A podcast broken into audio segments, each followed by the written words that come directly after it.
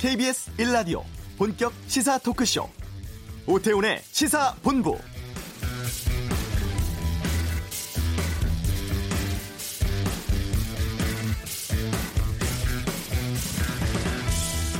어제 민주당과 자유한국당이 내년도 예산안 처리에 전격 합의를 했습니다. 12월 정기국회 마지막 날을 앞두고 극적 타결에 성공을 했지만 후폭풍은 만만치 않아 보이죠. 야3당이 강력히 촉구했던 선거제도 개편 논의는 사실상 백지화됐고 바른미래당 손학규 대표, 정의당 이정미 대표는 무기한 단식 농성에 민주평화당 정동영 대표는 청와대 앞 1인 시위에 돌입했습니다. 잠시 뒤인 오후 2시 국회 본회의에서 200개에 달하는 민생 법안 그리고 내년도 예산안을 처리하게 됩니다. 이미 법정 시한을 닷새 넘기면서 2014년 국회 선진화법 이후 역대 최장 시간 지연 처리라는 기록을 국회가 또 남기게 됐습니다. 오태훈의 시사본부 KBS 국악대상 판소리상 수상을 한 소리꾼을 이슈에서 연결하겠습니다. 현재 정치 현안에 대한 비평과 전망, 정두원의 시사점에서 살펴봅니다. 내외신 기자와 함께하는 와치독에서는 가짜뉴스 논란과 제멋대로 인용되는 국가 경쟁력 평가에 대한 다양한 의견 듣겠습니다. 시사본부 초대석 민주평화당 김경진 의원은 2부에서 만나겠습니다. KBS 라디오 오태훈의 시사본부 지금 시작합니다.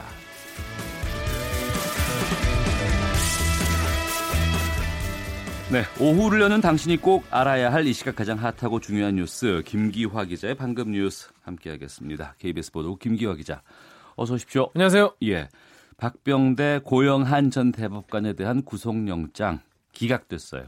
그렇습니다. 각각 다른 법정에서 다른 법관에게 영장 심사를 받았는데 같은 시각에 영장 기각이라는 결과가 나왔습니다. 네. 기각 사유는요. 사법농단 의혹 관련해서 다수의 증거 자료가 이미 수집돼 있고 수사 진행 경과 등에 비춰서 현 단계에서는 구속 사유와 필요성을 인정할 수 없다 이런 겁니다. 검찰 쪽 반응은 어떻습니까? 검찰은 굉장히 강하게 반발을 하고 있습니다. 네. 상식에 어긋나는 결정이다라는 건데요. 임종헌 전 법원 행정처 차장이 구속됐는데 바로 윗 상사였던 법원 행정처장들에 대한 영장은 왜 기각된 거냐 이런 거예요. 상급자가 당연히 하급자보다 더 큰 권한을 갖고 있고 더 큰 형사 책임을 묻는 게 당연한 상식이고 법이라는 겁니다. 아, 사법농단 사건은요 개인의 일탈이 아니라 철저한 상하 명령 체계에 따른 범죄라는 겁니다. 조직 범죄라는 거죠. 네. 이 검찰 수사 방향도 좀 바뀌어야 되지 않을까 싶기도 하네요. 그렇습니다. 원래는 이제 양승태 전 대법원장에 대한 조사만 남아 있지 않습니까? 예. 그래서 둘 중에 한 명 정도는 영장에 발부될 것으로 봤어요. 원래는. 그래서 둘 중에 한 명을 어, 구속한 상태에서 이제 조사를 한 다음에 그걸 기반으로 양승태 대법원장까지 가려고 했는데 여기에 지금 삐걱한 겁니다. 근데 이렇게 둘 다 기각되면서 전략을 이제 수정해야 되는데요. 어, 그래서 이제는 제동이 걸렸기 때문에 법원이 법원행정처장 출신의 두 전직 대법관 그리고 바로 밑에 하급자였던 임종헌 전 차장과의 공모 관계도 법원이 인정하지 않은 겁니다. 네. 쉽게 말해서 청와대랑 임종헌 차장이 뭐 다이렉트로 바로 직접적으로 했다는 얘기인지 사실 음. 위선의 어떤 이거를 전혀 인정하지 않은 것이거든요. 네. 그래서 앞으로 검찰 수사가 어디로 좀 갈지 좀 봐야 될 것 같습니다. 영장 재청구 할까요? 그래서 일단 검찰은 뭐 보강 수사를 해서 재청구 할지 말지 뭐 보겠지만은 쉽지 않을 것 같다 이런 얘기가 나옵니다. 왜냐하면은 일단 압수수색 영장 자체가 여러 차례 기각이 되지 않았습니까? 예. 게다가 이번에 또 영장 기각되면은 검찰 수사 자체에 굉장히 타격이 있기 때문에 좀 신중할 것 같습니다. 그래서 앞서 말씀드린 대로 법원이 이 상급자에 대한 어, 이런 거를 전혀 인정하지 않았기 때문에 임종원 전 차장선에서 꼬리 자르기를 한 것 아니냐 이 비난과 함께 이 방탄 법원 아니냐 어, 법원은 스스로를 저, 전혀 어, 수사할 의지가 없다 이런 지적도 나올 것 같습니다. 네.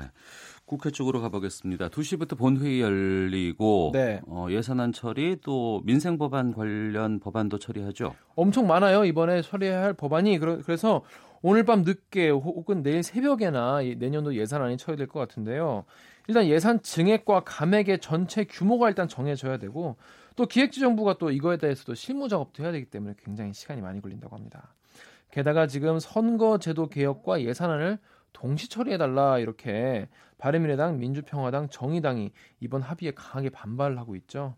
어, 그래서 지금 처리 과정에도 진통이 예상되는데요. 야3당은 오늘 오전 10시에도 모여가지고 이 연동형 비례대표제 도입하는 도입을 촉구하는 시위를 열었습니다. 특히 이 손학규 바른미래당 대표와 이정미 정의당 대표가 어제 오후부터 선거제도 개혁을 촉구하는 단식 투쟁을 같이 하고 있습니다. 네. 법안 처리 중에서 유치원 3법은 처리 가능합니까 지금? 지금 어제도 이 법안 소위 열렸지만요. 각 당이 입장 차를 좁히지 못했습니다. 특히 이 유치원 회계를 국가 관리로 일원화하는 방안에 대해서 자유한국당의 거부가 강한 것으로 알려졌습니다. 자신들이 지금 뭐 사적 재산의 뭐, 뭐 수호자다 뭐 이런 식으로 어, 스탠스를 잡은 것 같은데요. 그래서 접점을 찾기가 사실상 어렵다 이런 분석이 나오고 있습니다. 네. 댓글 조작 혐의로 재판받고 있는 김경수 경남도지사 그리고 드루킹 김동원 씨가 법정에서 대면했네요. 그렇습니다. 이 김, 김경수 경남지사 재판에 드루킹 김동원 씨가 증인으로 출석한 건데요. 두 사람 만나는 거는 4개월 만이죠. 지난 8월에 그 특검 조사할 때 그때 이제 대리 질문을 받았는데 드루킹 김 씨는 아시다시피 느, 느름나무 출판사 사무실에서 김 지사에게 킹크랩의 초기 버전을 보여줬다 이런 주장이고 김 네. 지사는 본 적 없다 이런 부인하는 입장이죠. 킹크랩 시연의 참석 여부가 쟁점이기 때문에 오늘 법정에서 치열한 공방이 예상됩니다. 네. 그리고 집을 소유한 적이 있는 신혼부부는 앞으로 주택 특별공급 혜택을 받을 수 없게 된다고 합니다. 분양제도 바뀐 것 좀 소개해 주세요. 네, 앞으로 이 신혼부부가 주택을 한 번이라도 같이 소유한 적이 있다면 네. 신혼부부 특별 공급 대상에서 제외되게 됩니다. 아, 국토교통부와 이제 9.13 대책 후속 조치로 이런 이 내용이 담긴 주택 공급에 관한 규칙 개정안 이게 11일부터 어, 시행된다고 밝혔는데요. 네. 신혼부부가 이제 혼인 신고일부터 입주자 모집 공고일 사이에 주택을 한 번이라도 소유한 적이 있으면 신혼부부 특별 공급 대상에서 제외되고요. 다만 법 시행일이죠. 11일 이전에 주택을 처분하시면 2순위 자격을 부여받습니다. 그래서 자녀가 없는 무주택 신혼부부와 동등한 자격을 갖게 되는데요. 1순위는요, 앞으로는 이 주택을 소유한 적이 없으면서 자녀가 있는 신혼부부 이걸로 한정이 됩니다. 네. 정부가 출산 장려 정책에서 삶의 질 개선으로 저출산 정책 기본 방향 바꾸기로 했다고요. 그렇습니다. 대통령 직속 저출산 고령사회위원회가 저출산 고령사회 정책 로드맵을 확정 발표했는데요. 목표 출산율 1.5명입니다. 어, 그래서 이거를 달성하기 위해서 이 출산 장려 정책 대신에 보다 근본적인 대책이 필요하다 이런 얘기가 계속 나왔어요. 그래서 네. 교육, 일자리, 직장 문화 이런 사회 전반의 삶의 질을 높이는 데 초점을 앞으로 맞추겠다 이렇게 방향을 틀었습니다. 또 남녀 평등한 이 노동, 양육 여건을 조성해서 아이 낳아서 키우기 좋은 사회로 만들기로 했습니다. 먼저 이 출산, 양육비 부담이 줄어드는데요. 어, 현행 3자녀 이상부터 이 어, 지원이 들어오는데 이거를 두 자녀부터 다자녀 지원을 확대해주는 방안이 추진되고요. 네. 어, 출산 휴가 급여 를 받지 못하는 이 사각지대를 해소하기 위해서 고용보험이 적용되지 않는 취업 여성에게도 90일간 월 50만 원의 출산 지원금을 지급한다고 합니다. 예. 뭐 돈도 돈이지만 사실 아이와 함께 있는 시간이 부족해서 육아가 힘들다 이런 이야기도 참 많이 있거든요. 그렇습니다. 그래서 육아휴직을 좀 더 쉽게 쓸 수 있고 거기에 좀 더 지원을 해줘야 한다 이런 얘기가 많이 나왔는데요. 그래서 예. 이 육아휴직이 쉽도록 앞으로 육아휴직 급여를 올리고요. 육아휴직을 현행 1년에서 2년으로 확대하는 방안이 추진됩니다. 또 배우자의 출산 휴가도 현행 3일에서 10일로 늘어나고요. 연간 10일의 자녀 돌봄 휴가도 어, 신설할 계획입니다. 또 아이를 돌봄해주는 돌봄 체계도 촘촘하게 구축되기로 했는데요. 초등학교 내 돌봄 교실 그리고 지역 사회에서 다 같이 돌보는 이런 것들도 어, 20만 명이 더 추가가 돼서 지원하기로 했습니다. 일시적인 돌봄이 필요한 가정에게는 육아 전문가를 파견하는 아이 돌봄 이용 가구 두 배 확충하고요. 이렇게 여기에 파견되는 사람들의 어떤 자격 조건을 좀 더 강화하기 위해서 네. 국가 자격제를 도입하기로 했습니다. 네, 김기화 기자였습니다. 수고했습니다. 고맙습니다. 이 시각 교통 상황 살펴보겠습니다. 교통정보센터의 김민희 리포터입니다. 네, 오늘 쌀쌀한 날씨에 차량 가지고 나오신 분들 많은데요. 점심시간에 접어들었지만 여전히 곳곳으로 더딘 흐름 길게 이어지고 있습니다. 영동고속도로 강릉 쪽으로 마성나들목에서 용인 사이로는 작업을 하고 있어서 이 일대 3km 구간에서 정체고요. 서해안고속도로 목포 쪽으로 서평택 부근의 정체도 작업 여파입니다. 이후 부안 부근 갓길에서는 사고 처리 작업을 하고 있는데요. 이 일대로는 눈길이기 때문에 더욱 안전운전에 신경 쓰시 쓰셔야겠습니다. 서울 외곽순환고속도로 일산에서 판교 쪽으로는 계양에서 송내 사이로 정체 남아 있는데 이 사이 서운분기점 부근 4차로에는 화물차가 고장으로 서 있습니다. 경부고속도로 서울 방면으로 영남권 건천 휴게소 부근에서 경주터널 사이 정체는 작업 여파고요. 이후 금호분기점 부근에서도 작업을 하고 있어서 차량들 더디게 지납니다. KBS 교통정보센터였습니다.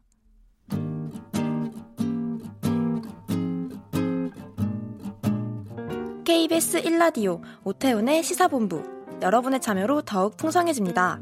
방송에 참여하고 싶으신 분은 문자 9730번으로 의견 보내주세요. 애플리케이션 콩과 마이케이는 무료입니다. 많은 참여 부탁드려요. 네, 오는 15일 열리는 2018 KBS 국악대상의 각 부문 수상자가 이번에 공개됐습니다. 어, 우리나라 판소리가 유네스코 인류 무형문화유산이기도 하죠. 이번에 국악대상 판소리상에 선정된 방수미 명창을 연결해서 국악 관련된 이야기를 들어보겠습니다. 안녕하십니까?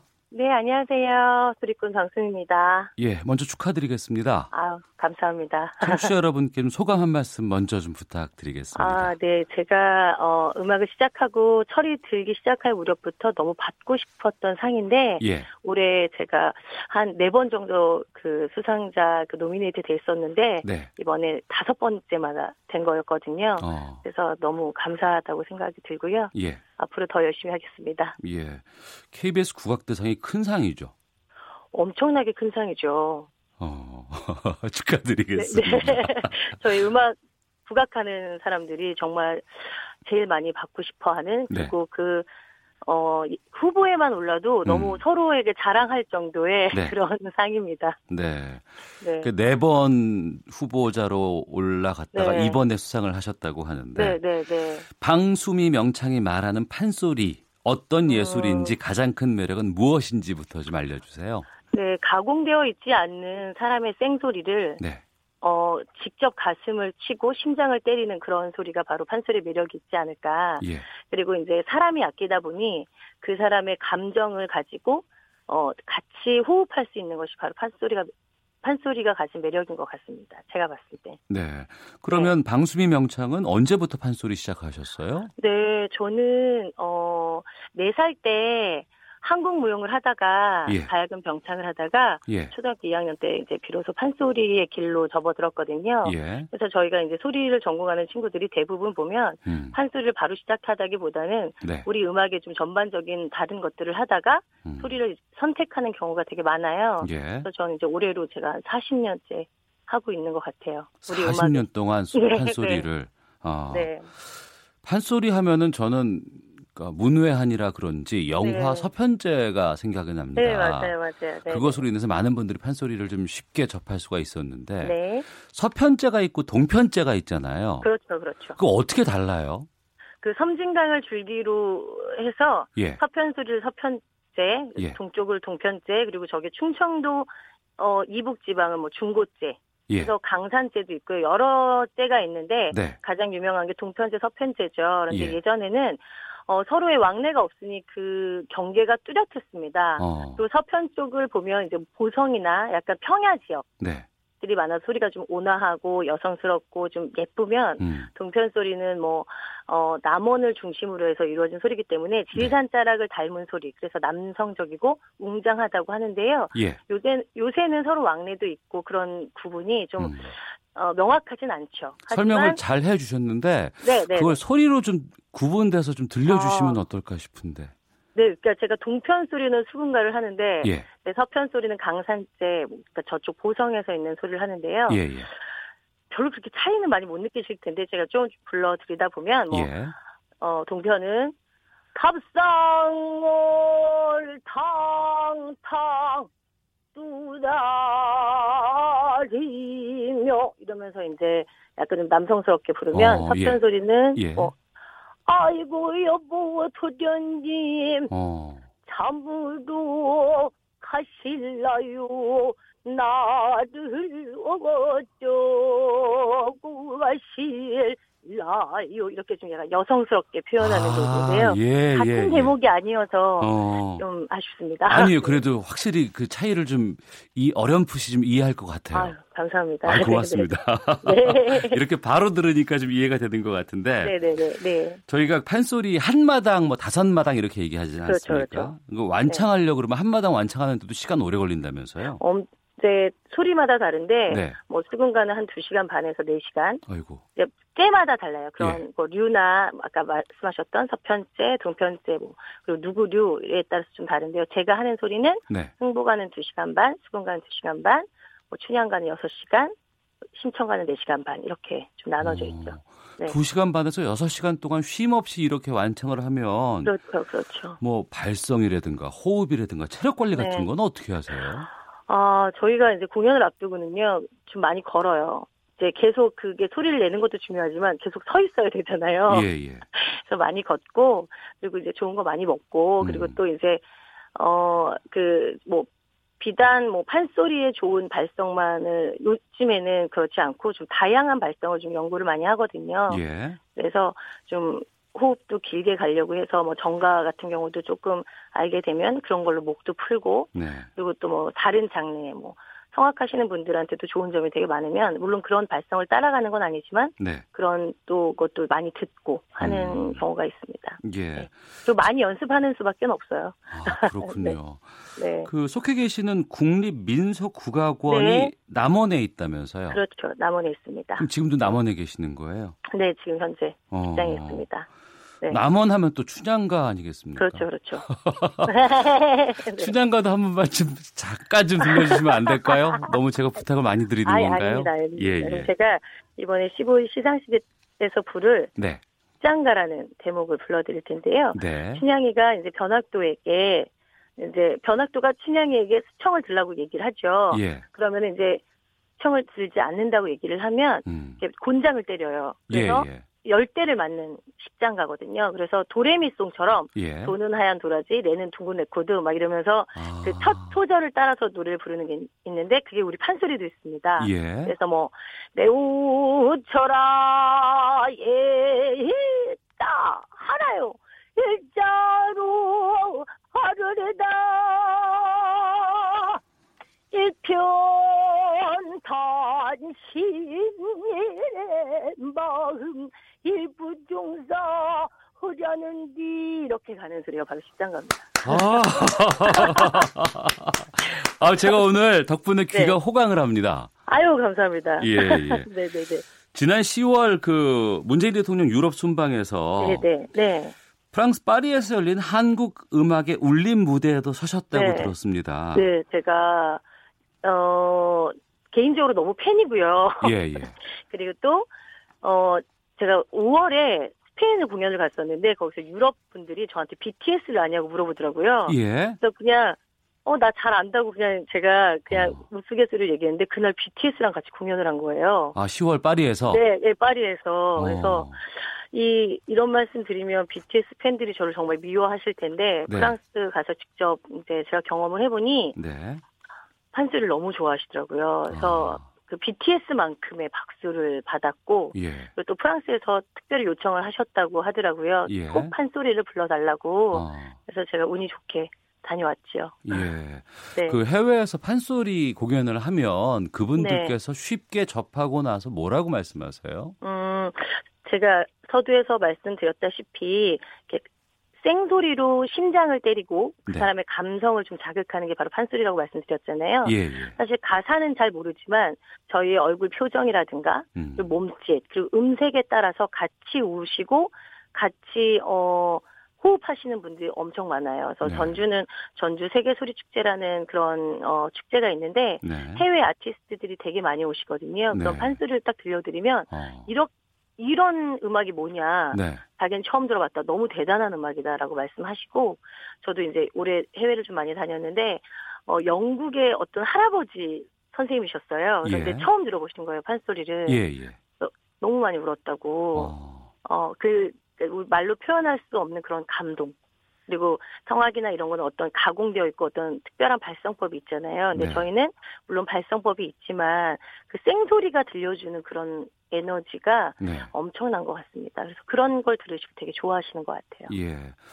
우리 전통 소리고 우리 어르신들의 얼이 담겨 있는 소리잖아요. 네, 네, 근데 정작 우리나라 안에서는 네, 좀 인기라든가 대중화가 쉽지 않은 부분이기도 합니다. 네, 네, 좀 안타깝죠. 예, 앞서 해외에서는 또 많은 분들이 처음 들어봤지만 참 독특하고 네. 멋있다라고 말씀하셨는데 네, 네. 판소리 대중화할 수 있는 방법에는 어떤 고민들이 있어야 될까요? 음, 그래도 요즘에는 뭐, 뭐, 텔레비전 프로그램이라든가 이런 곳에서 소리꾼들이 많이 나와서 공연을 하는 모습을 보고 네, 또 그들만의 또 팬들도 많이 생기고 하는데 제가 봤을 땐 네, 그런 텔레비전이나 매스컴에서 보여지는 것들은 거의 창작이 주류를 이뤄요. 예, 하지만 어 전통을 굳건히 밀고 나가면 그러니까 자- 뭐 대중이 싫어할 거야라고 생각을 하시고 많이 보여주지 않는 게 문제라고 생각을 하고요. 예, 사실 판소리나 뭐 우리나라 전통 악기를 들으시면 창작보다 더 재밌다고 말씀하시는 분들도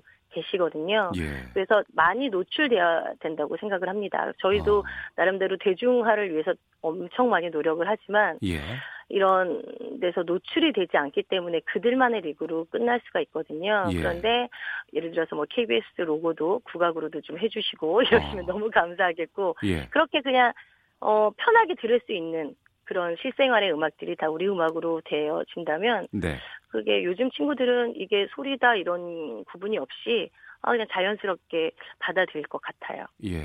네. 그런 측면에서 저희가 좀 참 역할을 많이 한 것 같아요. 저희 청취자분들께서 계속 지금 글을 네. 올려주고 계시는데 아, 그래요? 네. 황성희님께서 지하철 안에서 꾸벅꾸벅 졸다가 판소리 소리에 잠이 깼습니다. 아이고. 우리 소리 정말 좋습니다.라고. 주셨고 2913번께서는 시사본부 짱입니다. 덕분에 기분 좋은 소리를 듣게 됐습니다. 아유, 감사합니다. 2867님 점심 중에 판소리 정말 잘 듣고 좋았습니다. 그냥 말하실 땐 보통 사람 같은데 소리에 들어서면 완전 딴 세상이군요. 대단 네. 대단하십니다라고.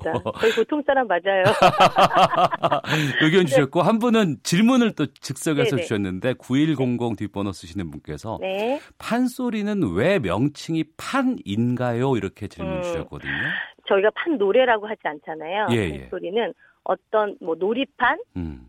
어 뭐 뭐 먹자판 할 때 그런 판자를 쓰시잖아요. 그러니까 큰 의미를 아, 하는 거고요. 예, 예. 소리는 세상의 소리를 다 담았다고 해서 판 소리입니다. 음. 그래서 뭐 저희가 귀신 소리도 내는 그 소리도 있고 네. 표현을 하는 거죠. 저희가 뭐 낙엽 굴러가는 소리도 있고 네. 하다못해 춘향이가 이도령이 떠날 때 버선발로 나가는 소리도 이제 소리로 표현하고 하- 하거든요. 아, 그래서 세상의 모든 소리를 담았다 해서 네. 판소리라고 얘기를 하죠. 예. 저도 보다 더 많은 관심을 좀 기울여야 되겠다는 네, 좀 많이 생각을 좀 많이 하고요. 관심 가져 주시옵소서. 예. 다음 주에 1인 창작 소리가 공연 앞두고 있다고 들었습니다. 짧은 홍보 네, 시간 드릴 테니까 앞으로 계획도 좀 말씀해 주시고요. 아, 네, 제가 전주 우진문화 재단에서 하는 어 이름 모를 소녀라는 신청을 테- 신청가를 테마로 한 네. 어 1인 창작 소리를 합니다. 올해 40주년을 맞이해서 뭔가 의미 있는 일을 하고 싶어서 네. 마련했는데요. 어, 100% 제가 다 소리를 만, 새로 만드는 작업을 하는데 어. 이 작업을 할 때 너무 힘들더라고요. 그동안 선생님들께서 정말 대단한 일을 하셨다라고 제가 느끼고요. 네. 어, 제 음악 인생 2분의 1에 처음 보냈다고 하면 나머지 2분의 1을 좀 새롭게 시작하기 위해서 제가 마련을 했고요. 어, 앞으로 내년에 서울에서도 활동 많이 할 것 같고 또 일본에서도 개인 발표회가 잡혀 있어서 우- 소리꾼 방수미뿐만이 아니라 우리 음악에 대해서 많이 사랑해 주시고 관심 가져 주셨으면 좋겠습니다. 감사합니다. 네. 2018 KBS 국악대상 판소리상 수상하신 방수미 명창과 함께했습니다. 오늘 말씀 고맙습니다. 네, 감사합니다. 헤드라인 뉴스입니다. 김명수 대법원장이 사법농단 의혹을 자체 조사하고 검찰 수사에 협조한 것은 불가피한 선택이었다고 밝혔습니다. 제55회 무역의 날 기념식이 무역 유공자와 수출 지원 기관장, 정부 관계자 등 2천여 명이 참석한 가운데 오늘 서울 코엑스에서 열렸습니다. 참석자들은 올해 사상 첫 수출 6천억 달러 달성과 무역 규모로는 사상 최대인 1조 1천억 달러 달성 전망을 축하했습니다. 국회는 오늘 본회의를 열어 더불어민주당과 자유한국당이 합의한 내년도 예산안을 처리할 예정입니다.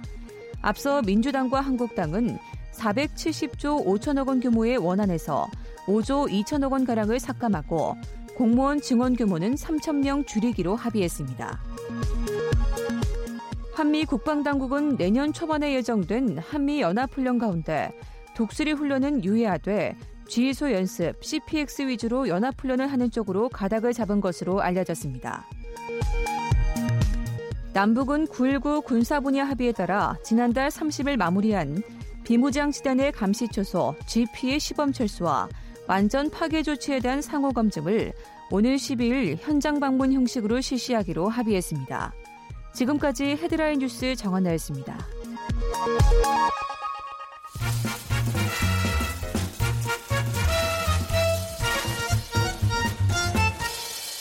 오태훈의 시사 본부. 한 주간에 있었던 정치 이슈들의 이면을 꿰뚫어보고 예측해보는 코너입니다. 저희 시사본부에서 가장 뉴스를 많이 일으키는 그러한 코너죠.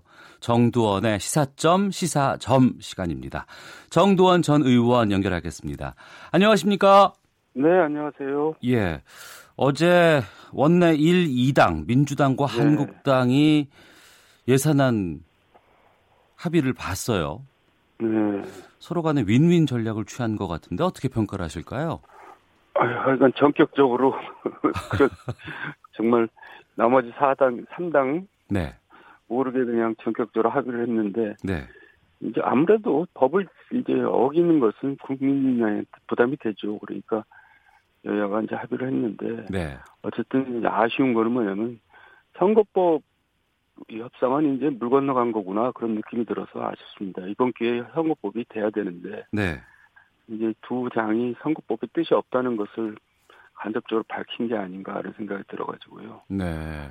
네. 이해찬 대표나 김성태 원내대표도 두 당 모두 선거제도 그 개혁 관련해서는 좀 더 노력을 하겠다라고 얘기를 하는데 그냥 물 건너갔다고 보시네요. 말은 그렇게 하지만 그러니까 이제 선거제도 개혁이라는 게 연동형 비례대표제를 한다는 거잖아요. 예, 예. 이것은 이제 기존 두 큰 정당이 지금보다는 이제 손해를 보는 거예요. 예. 근데 우리 정치사에서 정당이 손해를 보면서 합의를 한 경우는 제가 본 적이 없거든요. 예. 그러니까 그거는 이제 마음에 없지만은 겉으로는 그렇게 얘기를 하는 거죠. 어. 손학규 대표, 이정미 대표가 단식에 돌입을 했는데 네. 이 야삼당은 앞으로 그러면 어떻게 해야 될까요? 야삼당은 뭐 하여간 그니까요 참 다수결의 원칙에 민주주의가 할 수도 없지만은 예. 이제 뭐 저 저러다가 말겠죠 어떻게 하겠어요 방법은 없죠. 어. 이제 다시 이제 정개특위를 열어서 거기서 또 싸움을 하는 수밖에 없죠. 예. 그 이제 국민 여론이 뒷받침이 돼야 되는데 예, 예. 선거법 제도, 선거제도 이런 게 되게 좀 어려워요. 음. 국민들한테는. 네. 낯설고 생소하고 음. 자기네들만의 리그가 아닌가 이런 생각이 들게 만드는데 사실 그렇지는 않거든요. 네. 선거제도가 바뀌면은 정말 우리 정치가 한 단계 더 도약하는 계기가 되는데 참 음. 안타깝습니다. 네. 이 비례대표 의석 수를 그러니까 네. 국민들의 지지와 맞춰 보겠다는 게 이제 연동형 비례대표제 목적 아니겠습니까? 아니 꼭 비례대표만 맞춘 게 아니라 예. 이제 정당 투표만큼 그렇죠. 예. 이제 의석수를 만들겠다는 거잖아요. 그러니까 지난 지방선거 예를 들면 서울시에서 민주당이 52%를 얻었는데 의석은 98%를 가져갔단 말이에요. 예. 왠지 왜곡이잖아요. 음. 민의를 왜곡시키는 거죠. 소선거구제가. 네. 그리고 이제 이게 지, 지역 구도를 심화시키고 이 양당제로 해서 서로 이제 올로와 나스 게임, 음. 서로 발목 잡기 게임을 하게 되고 그래서 정치가 이제 계속 그냥 악순환을 되풀이해온 주 요인 중에 하나인데 네. 이제 그 여러 당이 골고루 국민들의 원하는 만큼 표를 의석을 가- 나눠 가지면은 음. 협상과 타협 같은 게 가능해지고 뭐 이제 견제도 가능해지고 그래서 여러 가지 좋은데 이번 기회에 그게 이제 안 될 것 같아서 안타깝다는 얘기를 또 드립니다. 예. 어, 선거제도 개혁이라든가 개편, 법을 바꾼다거나 이런 것들은 보통 그 선거가 있기 1년 전에 마무리를 짓지 않습니까? 아니 임박해서 마무리 짓기도 하고. 예, 1년 전에 하는 걸로 돼 있는데 예, 예. 그렇게 해본 적은 없고 항상 어. 임박해서 마무리하죠. 근데 이번에는 지금 총선도 많이 남았는데 이렇게 예산안과 연계해서 하는 이유는 야3당에서 뭐라고 보세요? 이분이 이제 이런 왜냐하면 대통령이 예. 또 그걸 하라 그렇게 얘기를 했거든요. 예. 그러니까 의지를 보였는데 이번이 좋은 기회라고 생각한 거죠. 어. 야삼당 입장에서는. 네. 그리고 야삼당이 이제 살아날 수 있는 또이 방법이고 그게 왜냐하면 이 제도가 바뀌지 않으면 다음 총선에 야삼당은 없어집니다. 어. 그러니까 생존 아니 이제 정의당은 살아남겠죠. 예, 예. 그 얘기는 한, 항상 큰일- 하셨어요. 큰일- 예. 큰일 날 뻔했어요. 아, 그러니까 이제 자기 생존을 위해서 이제 투쟁을 하는 거나 마찬가지죠. 아, 알겠습니다. 자, 이번에 일자리 예산 6천억 원, 남북 기금은 약 1천억 원 정도에서 정부 원 안에서 한 5조 2천억 원 삭감됐는데 득실 네. 따져 보면 민주당과 한국당 중에서 어느 쪽이 더 남는 장사한 겁니까? 뭐 각각 서로 뭐 실리를 챙겼다고 볼 수 있는데요. 예, 예. 정작 중요한 건 그게 아니고 음, 그 이제 그 밑에 우리가 보이지 않는 소위 소소위에서 이제 이루어지는 서로 이제 뭐 나눠먹기 예산들 있잖아요. 지역구 예, 예. 예, 산또 여러 가지 자기 관심 예산 이런 것들이 이제 사실 여야 대표가 합의하면서 음. 벌써 다 이루어졌을 겁니다. 네. 그러니까 이제 그 의원들은 굉장히 그런 게 급하거든요. 음. 자기 지역구 관리하는데 급하고, 하여간 자기 여러 가지 이익단체들한테 여러 가지 압력을 받고 이런 면에서 네. 그런 것들이 이제 이 빨리 이루 이 그냥 기록도 없이 이루어진 거죠. 음. 그러니까 그거를 이제 뚜껑을 열어보면 나옵니다. 이제 언론에서 예. 그러면 아 그런 야합을 했구나 이런 게 드러나겠죠. 예. 국회 뭐 오늘 늦게나 아니면 뭐 새벽에 예산안 처리 목표를 하고 있는 것 같고요. 예. 지금 손학규 대표나 이정미 대표 같은 경우에는 글쎄요 단식 들어갈 때보다 나갈 때 명분 찾기가 참 쉽지 않은데.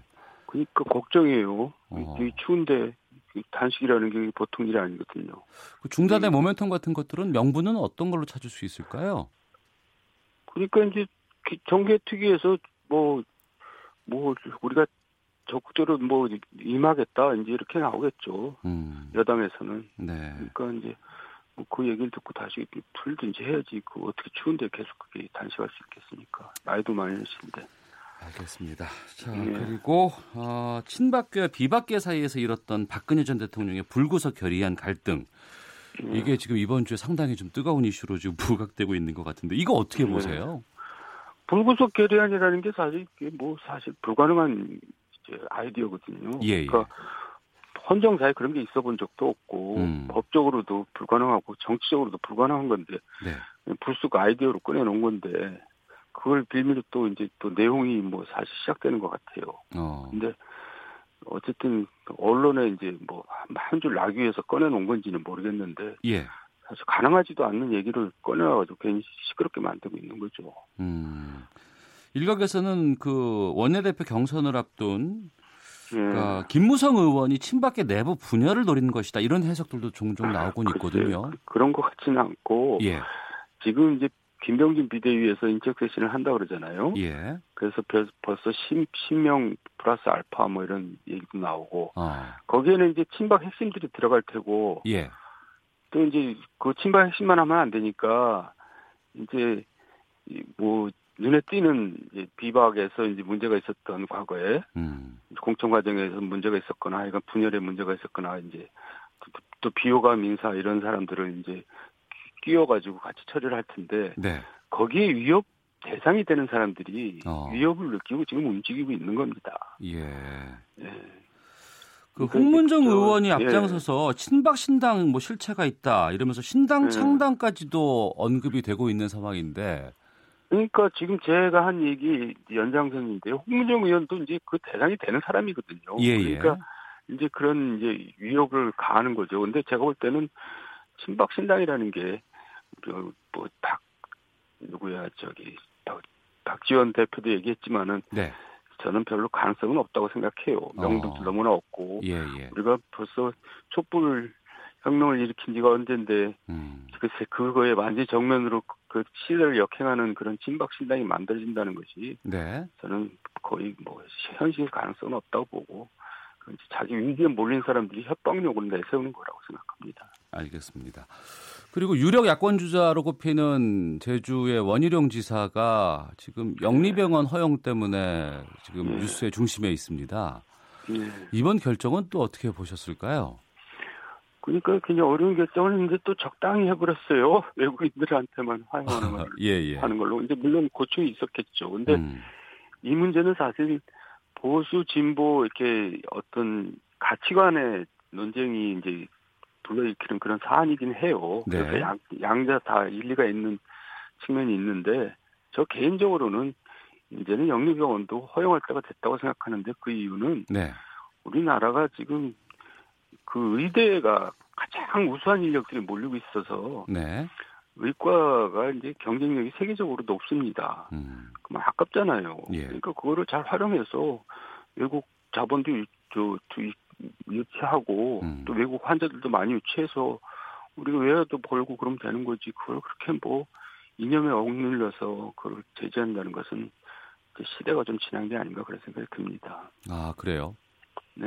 어. 뭐제 개인적인 생각이죠. 근데 양쪽 다 일리가 있습니다. 어려운 얘기입니다. 예. 그런데 이것이 이제 그 부분에만 국한되는 것이 아니고 우리나라 네. 전체 의료역에 퍼지지 않을까라는 우려들을 많이 하거든요. 예, 아니까 지금 제가 한 번 열면 열리겠죠. 그래서 저는 그 그게 이제 그러니까 부자들은 네. 돈 많이 내서 치료 받으라 이거죠. 음. 그리고 일반 국민들은 뭐 국민 의료보험으로 치료받고 네, 네. 그래서 부자들 돈 많이 쓰게 하는 게 뭐 나쁜 거 있겠습니까? 부자들을 돈 많이 쓰게 하는 방향으로 가야 네, 된다. 아, 네, 알겠습니다. 그럼 이 질문만 하면 더좀 네. 여쭤보겠습니다.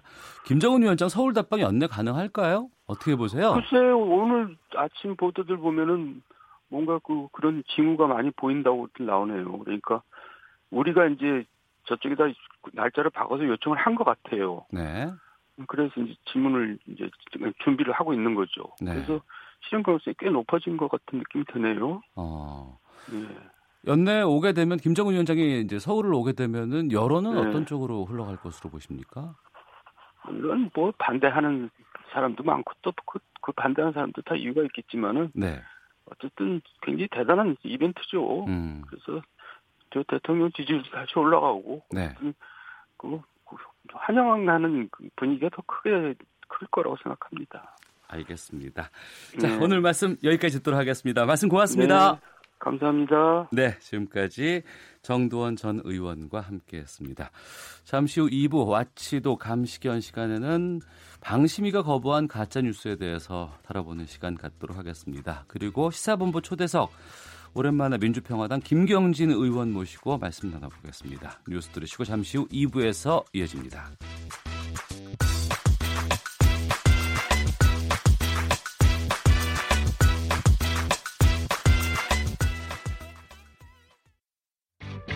야, 아 왜? 점심시간에 뭐하냐? 자야지. 야, 그러지 말고 이거 한번 들어봐. 아, 뭔데? 지금 당장 라디오를 켜봐. 나른한 오후 깨울 시사 토크쇼. 모두가 즐길 수 있고 함께하는 시간. 유쾌하고도 신나는 시사 토크쇼. 오태훈의 시사본부. 네, 시사본부 금요일 2부는 한 주간의 언론 보도를 분석하고 비평하는 정상근 알파고의 와치독 감시견이 있습니다. 정상근 전 미디어오늘 기자, 자만 아메리카의 알파고 신하 씨 외신 기자 두 분과 함께합니다.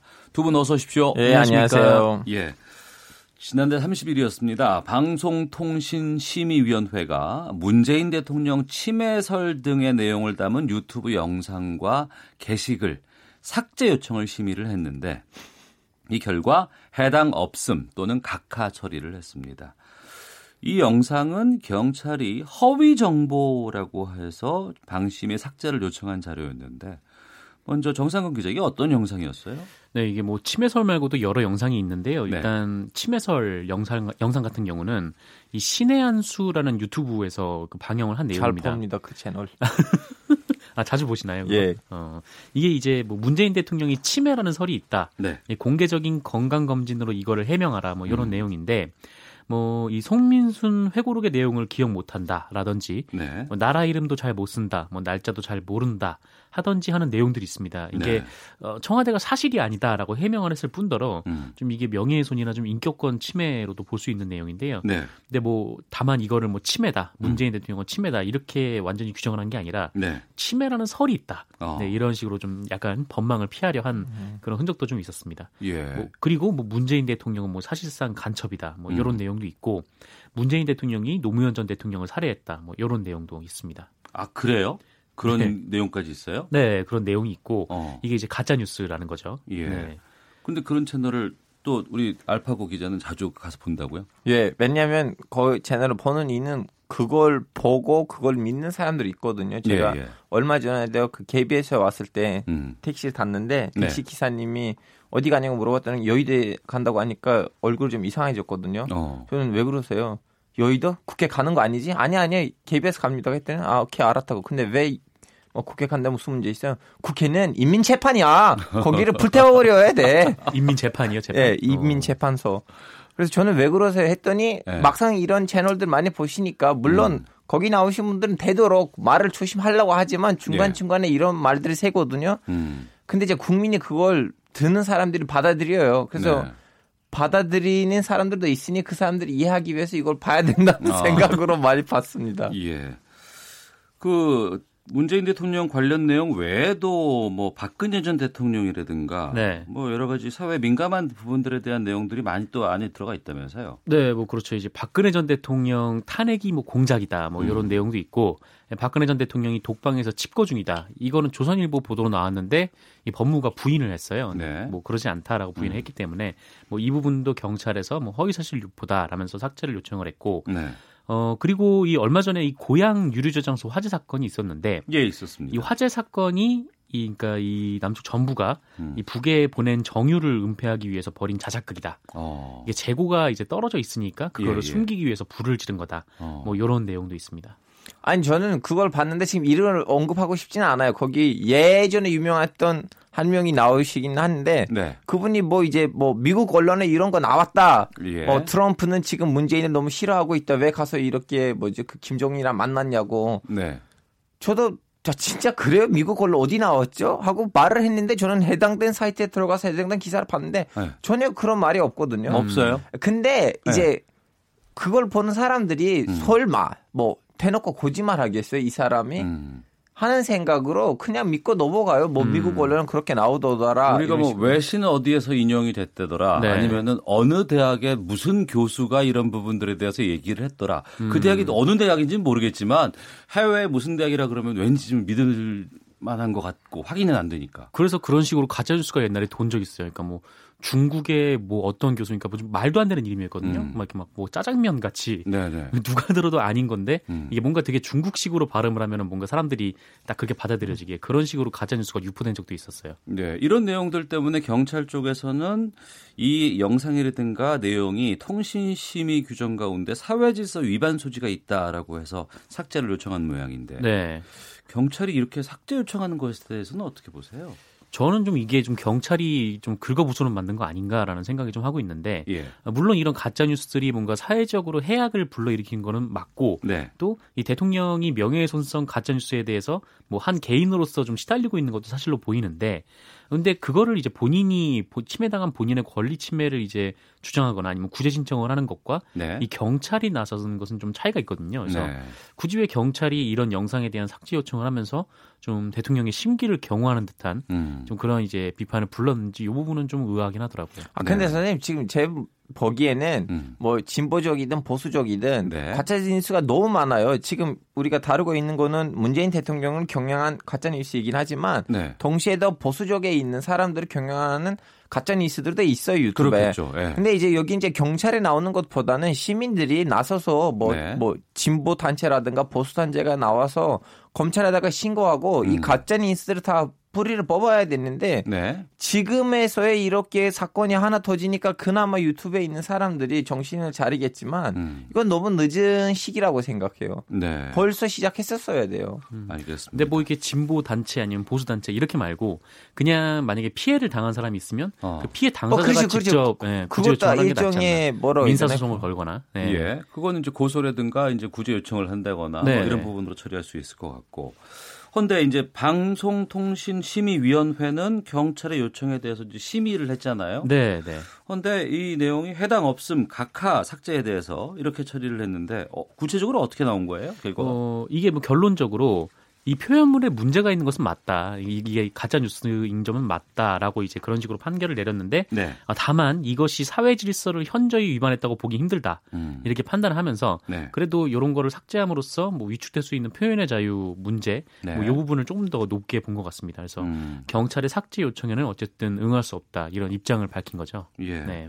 그런데 여기에 비교해서 지난 정부 때는 보니까 뭐 방송통신심의위원들이 세월호 관련해서 메르스 관련해서 사드와 관련한 루머성 게시글은 시정 요구 제재를 결정했다면서요. 네, 그때는 그랬죠. 그러니까 이게 예전에도 한번 논란이 된 적이 있었는데 예. 이게 애매했던 게 좀 분명히 좀 문제가 될 만한 가짜 뉴스들도 있었어요. 뭐 음. 세월호 유족들에 대한 공격이라든지 뭐 이런 것도 있었는데 다만 이런 재난 대응에 대한 정부에 대한 비판도 이거를 루머라고 해버릴 수가 있기 때문에 이거를 좀 이렇게 하는 게 맞나 네. 뭐 그 문- 그 논란이 좀 있었는데 결국 당시 방송통신심의위원회에서 정부 여당 추천 방심위원들이 음. 뭐 이거를 이제 시정 요구하기로 그렇게 결정을 내려서 한번 논란이 된 적이 있었습니다. 예.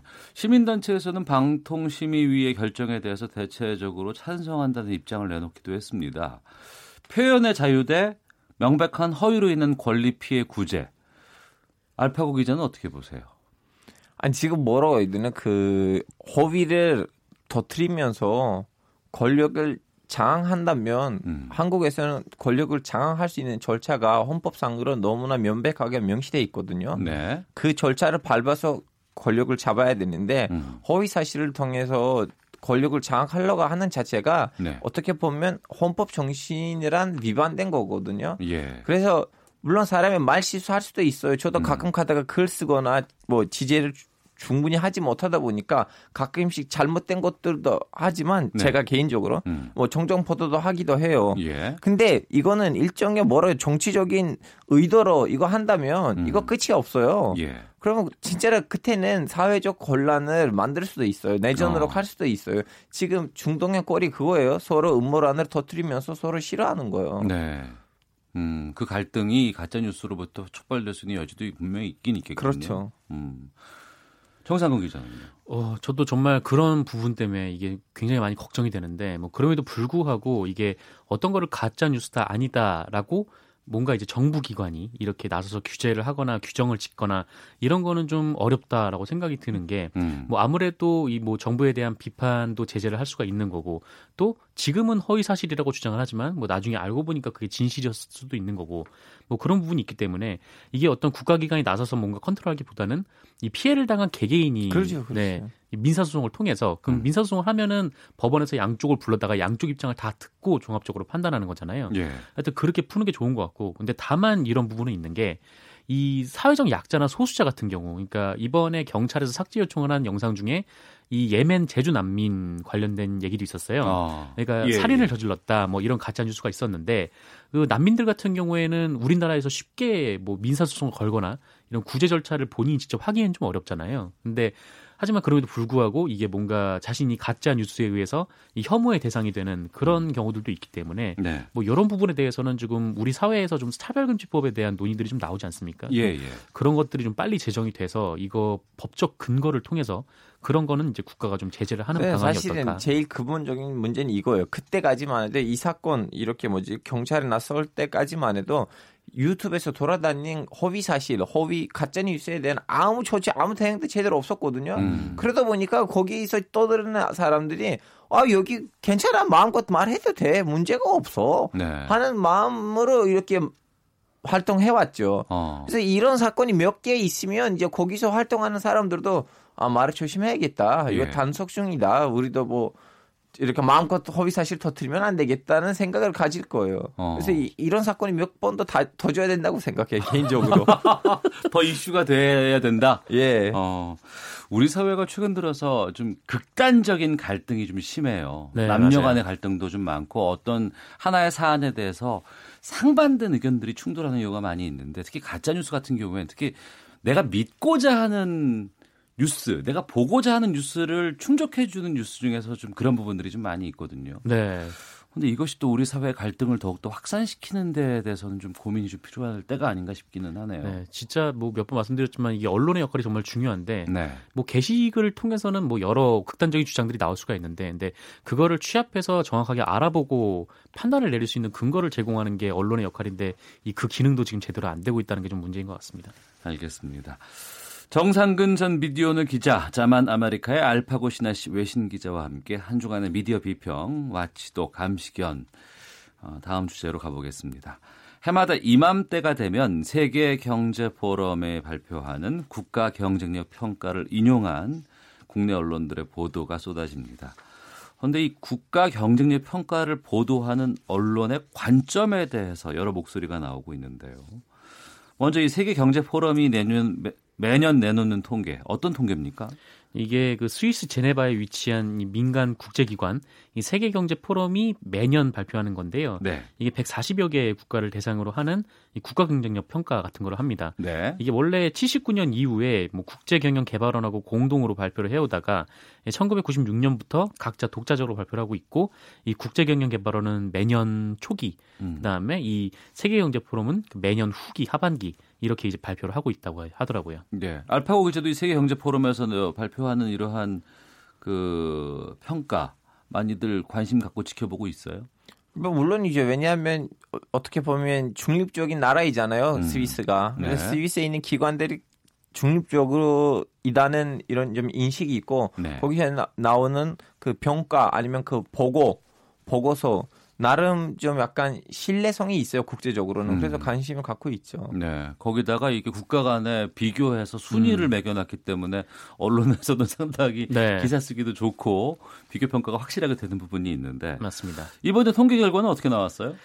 이게 사실 한 10월 중순쯤인가 나왔던 통계인데 이 네. 전체적으로 놓고 보면은 뭐 140 국가 중 140개 국가 중 우리나라 경쟁력이 한 15위 정도로 나왔더라고요. 예, 예. 뭐 나쁘지 않아 보이는데 음. 뭐 아시아 국가 중에서는 5위, 네. OECD 35개국 중에서는 12위 네. 이렇게 랭크가 돼 있습니다. 네. 이게 지난해에는 26위였다고 해요. 근데 26위에서 15위면은 상당히 올라간 건데 11계단 뛰었네요. 네, 어. 그런데 이게 올해 평가 방식이 바뀌면서 이렇게 좀 순위가 조정이 된 거고 예. 이 지금의 방식으로 작년 순위를 내면 한 17위 정도니까 음. 한두 단계 정도 오른 셈이라고 합니다. 예. 이게 뭐 국가 경쟁력 이렇게 해가지고 그 항목만 딱 평가를 내는 건 아니고 음. 정말 여러 면에서 다방면을 통해서 평가를 내고 그걸 종합적으로 이제 그 종합한 게 이제 국가 경쟁력 평가인데요. 네. 뭐 여러 가지 좀 분야, 분야를 좀 나누면 뭐 ICT에서 뭐 1위 한 것도 있고 네. 뭐 하위권에 쳐진 것도 있고 뭐 그렇습니다. 네.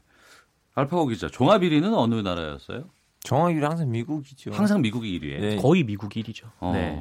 터키는 몇 위예요? 터키는 저는 마지막으로 기획했을 때는 한국 두 칸 밑에 있었는데 아마 지금 많이 떨어졌을 거예요. 왜냐하면 저는 뭐 2014년쯤에는 마지막으로 확인해서 했었거든요. 네. 그 이후로부터는 관심이 끊어졌어요. 터키에 대해서 안 찾아봐요. 안 찾아요. 필요. 반체제 인상. 예. 그러면 우리나라가 좀 높은 순위의 그 분야도 있을 것 같고, 네네. 좀 상당히 좀 이렇게 하위권에 처져 있는 그런 분야도 있을 것 같네요. 네, 뭐 특히 이제 뭐 거, 거시경제 안정성이라는 네. 분야에서 1위를 차지했다고 하더라고요. 아, 그러니까 이게 뭐 물가 안정성, 뭐 실업률, 통화, 국제 수지 뭐 이런 세부 항목이 있는데 네. 이런 거를 통틀어서 이제 거시경제 안정성이라고 하는데 우리나라가 1위라는 거죠. 사실 뭐 국민분들 입장에서는 좀 최강 나쁘다고 경기가 많이 하고 지금 네. 그렇잖아요. 최강 경기가 너무 어려워서 아니 근데 지금 1위가 한국 맞나 싶기도 터키가 한데. 이렇게 경제가 악화했는데도 한국을 압도적으로 이긴 분야가 있어요. 어, 뭐예요? 남녀 소득 평균 어, 그 비율. 네네. 한국은 남녀 소득 그 비율이 너무 뒤도 똑같은 일을 남자가 하면 돈을 더 많이 벌고 여자가 덜 받거든요. 네. 그런 문제에 있어서 터키는 한국보다 훨씬 압도적이에요. 음. 아, 급여에 있어서는 남녀 평등이 확실해요? 예, 예. 어.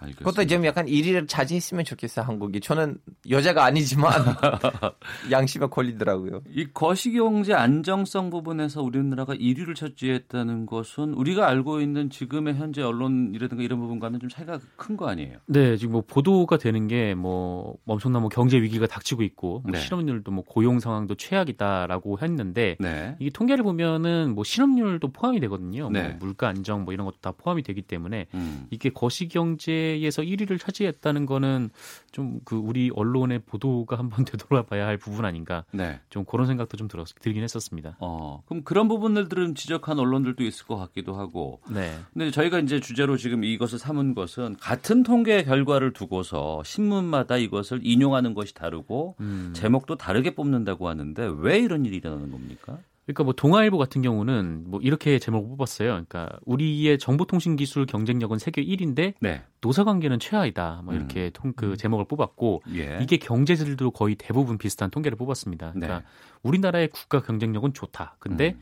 이 노동 문제가 좀 사회적으로 좀 안 좋다. 네. 그렇기 때문에 우리 전체적인 국가 경쟁력 경, 경쟁력도 결국 이 노동 문제가 끌어내리고 있다. 뭐 이런 음. 식의 보도였는데 네. 이게 보도가 결국 어떻게 연결이 되냐면 결국 이제 뭐 강성 노조 때문에 음. 우리 경쟁력이 좀 먹는 거 아니냐 뭐 이런 네. 취지로 연결이 됩니다. 근데 이게 사실 실제로 통계가 보면 이 노사 관계가 진짜 최하위권인 거는 맞아요. 이게 어. 124위라고 하더라고요. 아, 우리가요? 네, 어. 140 국가 중에 124위 정도니까 이제 상당히 좀 낮은 수준이죠. 예. 어, 그런데 좀 이 안에 세부 항목을 좀 들여다보면 근로자의 권리라는 항목이 있는데 이게 108위예요. 그러니까 이게 상당히 낮은데 음. 이 근로자의 권리가 낮은 게 이 강성 노조 때문은 아니잖아요. 네. 오히려 노조가 너무 세면 근로자의 권리가 좀 심하게 높아야 되는데 음. 이 근로자의 권리는 지금 한참 낮다라고 이 세계 경제 포럼에서 지금 그 통계를 낸 거죠. 네. 그렇기 때문에 뭐 그건 아니고 또 이 대기업의 독과점 문제도 93위에 그쳤는데 뭐 이런 이제 기업들의 좀 문제, 우리나라 경제 구조의 문제는 뭐 집중을 안 하거나 아니면 보도하지 않거나 아니 그 아니 그 반면에 이제 그 노동자의 뭐 강성노조 때문 이런 문제로 부각을 시켜서 음. 그건 좀 과하게 보도를 하거나 네. 좀 이런 식의 문제들이 있는 것 같습니다. 예.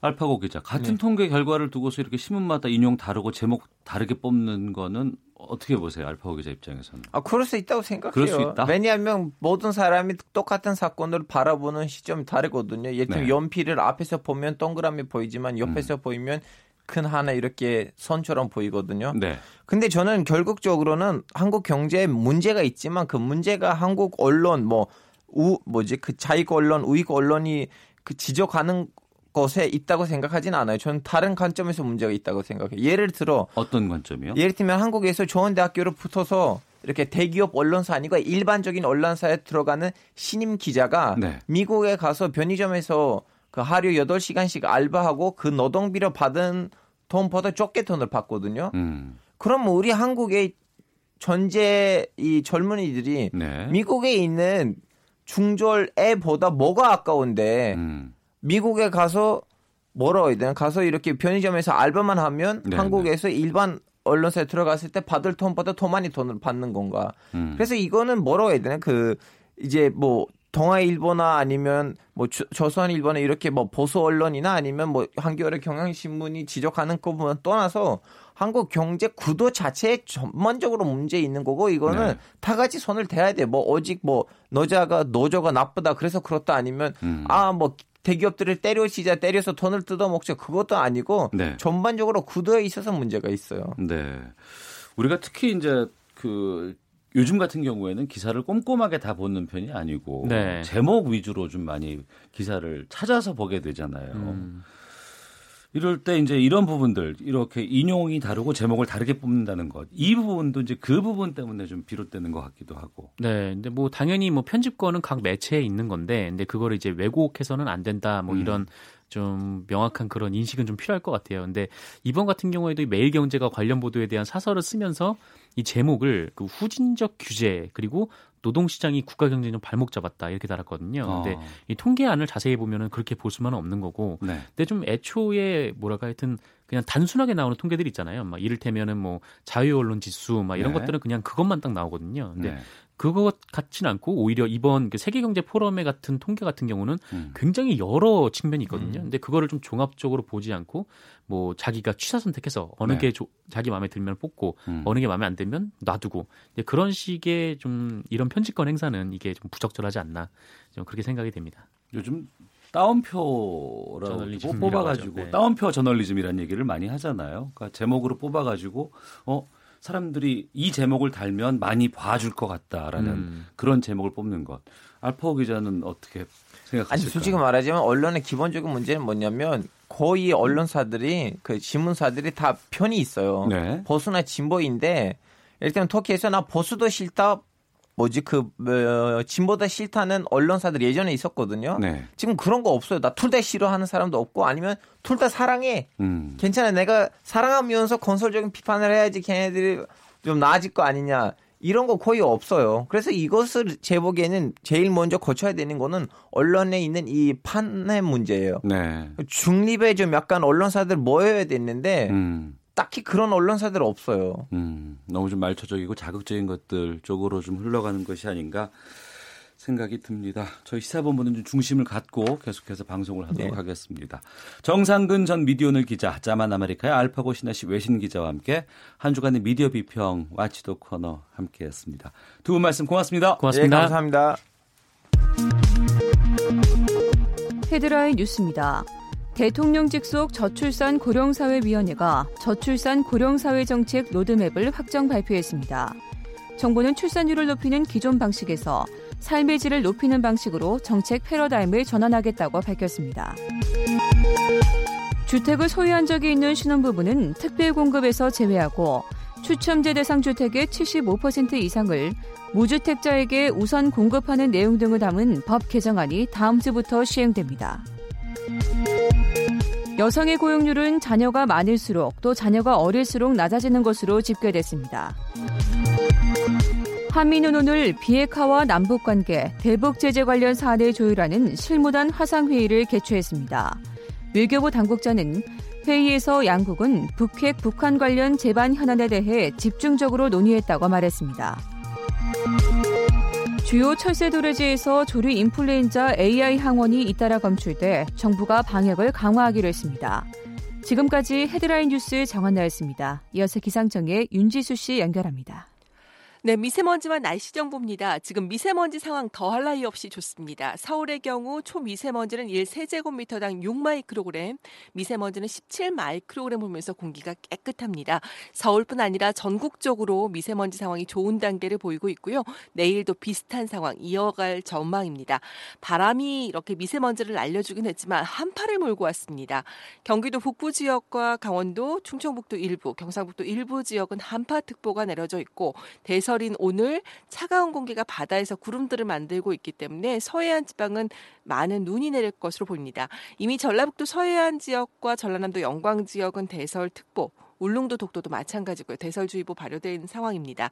오늘과 내일 사이 이렇게 충청도와 전라도 등 서쪽 지역을 중심으로 눈이 내려 쌓일 것으로 예상되고 특히 전라북도 서해안과 울릉도 독도는 10cm 이상 폭설도 예상되는 만큼 이 점 염두에 두시는 것이 좋겠습니다. 이 밖에 경상도 서부 내륙 지역에서도 눈이 다소 날리겠고요. 제주도 지방은 비나 눈을 예상하고 있습니다. 그 밖에 중부 지방은 비교적 맑은 날씨 쭉 이어지겠고 강한 한파는 이번 주말과 휴일도 계속될 전망입니다. 상황입니다. 지금 서울 기온은 영하 5.8도를 가리키고 있습니다. 지금까지 미세먼지와 날씨 정보였습니다. 다음은 이 시각 교통 상황 알아보겠습니다. 네, 앞서 들으신 것처럼 쌀쌀한 날씨에도 차가 말, 말썽입니다. 오전 내내 고장난 차 소식이 잦았는데요. 미리 차량 점검하셔야겠습니다. 오후 교통량이 많은 금요일인 만큼 오후 정체가 빠르게 늘겠는데요. 경부고속도로 서울 방면 영남권에서는 경주에서 건천 사이와 또 금호분기점 부근에서 작업 여파받아 속도 줄여 지납니다. 이후 입장 휴게소 부근 1, 2차로에는 장애물이 있기 때문에 차로 변경에 유의해서 지나셔야겠고요. 더 가서는 기흥에서 수원 사이와 또 양재부터 반포까지 더디게 지납니다. 중부 내륙고속도로 양평 쪽으로 문경세제 터널에서 장현 터널 사이로는 1차로를 막고 작업을 하고 있는데요. 문경세제 터널 이전부터 정체 심합니다. 반대 창원 쪽으로도 괴산 일대로 작업 여파받아 5km 구간에서 속도 많이 떨어져 있습니다. KBS 교통정보센터였습니다.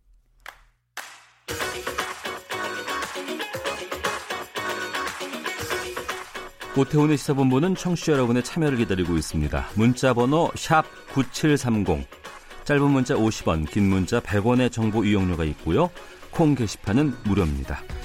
생방송 중에 참여해 주세요. 네, 오늘 포털들 장식한 주요 뉴스들을 한번 좀 짚어보겠습니다. 정치권은 아무래도 거대 양당의 예산안 합의, 또 군소 정당들의 반발, 사회 쪽에서는 전직 대법관들 구속영장 기각, 그리고 좌초 위기에 놓인 광주형 일자리 이러한 뉴스들인데요. 이 중요한 세 개의 뉴스를 한 분의 정치인에게 여쭤서 답이 나올 것 같습니다. 시사본부의 첫 출연이십니다. 민주평화당 김경진 의원 나오셨습니다. 어서 오십시오. 안녕하십니까. 김경진입니다. 오랜만에 방송에 나오시는 것 같아요. 예, 한동안 조금 성찰의 시간을 좀 가지려고 하는 중입니다. 예. 저희 시사본부 청취자분들께 좀 인사 말씀 부탁드리겠습니다. 예, 반갑습니다. 이게 낮 시간에 시사 프로그램이 그렇게 많지는 않은데 네. KBS에서 이 좋은 프로그램을 이제 시작한 것 같고요. 네. 많이 들어주십시오. 아유 고맙습니다. 먼저 이제 국회 얘기부터 좀 여쭐게요. 네. 그 예산안 합의를 민주당과 자유한국당 원내 네. 1, 2당이 했습니다. 네. 어, 민주평화당의 입장에서 어떻게 이 합의를 보셨을까요? 그 예산안은 원래 이제 법에 12월 1일까지 통과되도록 돼 있으니까 네. 사실은 이제 저희도 빨리 합의를 하고 빨리 통과시켜야 되는 게 맞죠. 네. 근데 이제 큰 틀에서 보면 어, 선거제도 개혁이 예산안보다 저희는 중요성을 더 가지고 있다라고 주장을 하고 있고, 예. 그래서 이번 예산안 과정에서 선거제도 개편과 관련해서 가장 핵심되는 부분만이라도 좀 두 당이 합의를 해주라. 네. 그러면 우리도 예산안 통과에 적극적으로 협조를 하겠다라는 입장이었는데 네. 두 당이 예산안만 합의하고 음. 선거제도에 관해서는 나몰라라 해서 네. 저희들 입장에서는 좀 많이 섭섭한 상황입니다. 어, 나몰라라 하고 이렇게 예산안 합의를 두 당이 할 것으로 예상은 하셨어요? 그렇게 어느 정도 이게 설마 했지만 가능성도 예. 없지는 않다라고 본게 어. 사실은 지금 선거구제가 이 거대 양당에게 전폭적으로 유리하게 만들어진 선거구 제도입니다. 네. 그래서 가령 실제 이제 2016년도 선거를 가지고 본다면 네.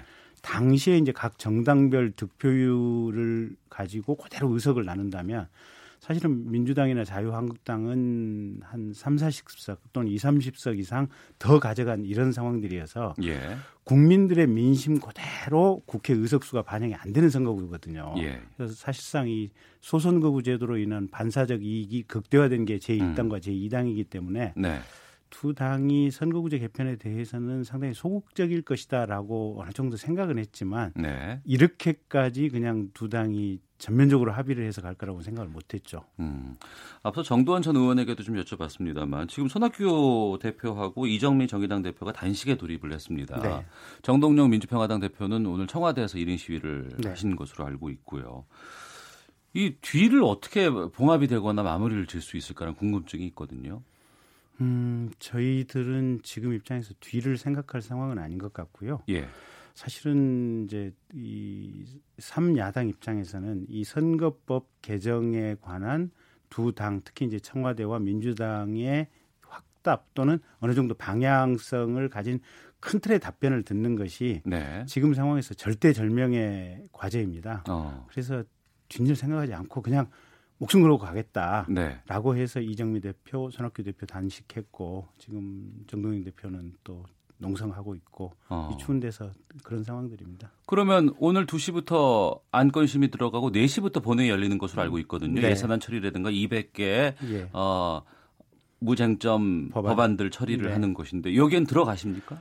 어, 안 들어가기로 했습니다. 아, 안 들어가세요? 예, 그러니까 4시부터 법안 처리고 예산안은 이제 추정컨대는 자정 무렵에 이제 아마 본회의 표결이 이루어질 것 같은데요. 예, 예. 이제 저희들도 일단 이 무쟁점 법안은 들어가서 표결을 할까 하는 얘기도 있었지만 음. 저희가 안 들어간다고 하더라도 민주당과 자유한국당 두 당이면 충분히 통과가 되기 때문에 네. 저희들은 선거법 개정에 관한 저희의 의지를 대외적으로 강력하게 천명하는 그런 차원에서라도 음. 또 굳이 저희가 안 들어간다고 하더라도 표결 통과되는 데는 아무런 이상이 없기 때문에 네. 그래서 안 들어가기로 각 당이 의견을 모았습니다. 어, 국민 여론과 관련해서 좀 질문을 좀 드려볼까 네. 합니다. 국민들은 어, 선거제도 개편에 대해서는 동의를 좀 해주시는 것 같아요. 네. 비례대표를 좀 늘려야 된다는 부분에 대해서 네.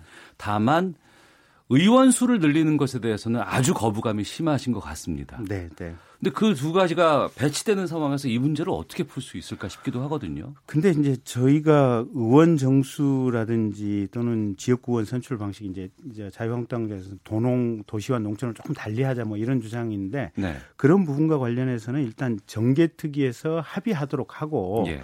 연동형 비례대표를 도입한다는 것 그 사실 자체만 음. 최소한 민주당과 자유한국당이 동의를 해주라. 네. 그러면 우리도 예산 통과하는데 적극적으로 같이 참여를 하겠다라는 아. 입장이었거든요. 예, 예. 근데 결국은 민주당에서도 연동형 비례대표 도입에 대해서 의원총회 했더니 그냥 부결돼 버린 거 아니겠습니까? 예. 자유한국당은 음. 너무 마찬가지고. 네네. 그래서 저희들 입장에서는 강력하게 이 투쟁을 할 수밖에 없는 상황입니다. 예. 이 비례대표 늘리는 것에도 뭐 권역별로 늘린다더라, 뭐 네. 연동형으로 늘린다더라 좀 복잡한 부분들이 많아서. 근데 최악의 상황에 예, 예. 선관위가 중앙 선관위가 가장 이상적인 선거제도 개편안으로 제시했던 것이 네. 비례대표 100명으로 하고 네. 지역구원 200명으로 200명으로 하고 하고. 300명 정수 그대로 가면서 네. 이 100명과 또 지역구원 여기에 대해서 연동형 비례대표제를 도입하자라는 음. 게 중앙 선관위가 제시한 가장 이상적인 안이거든요. 예. 경우에 따라서는 저희들 그거 수용할 수도 있습니다. 음, 알겠습니다. 정개특위에서 다시 논의가 좀 예. 들어가겠군요. 예, 그렇습니다. 그래야 지금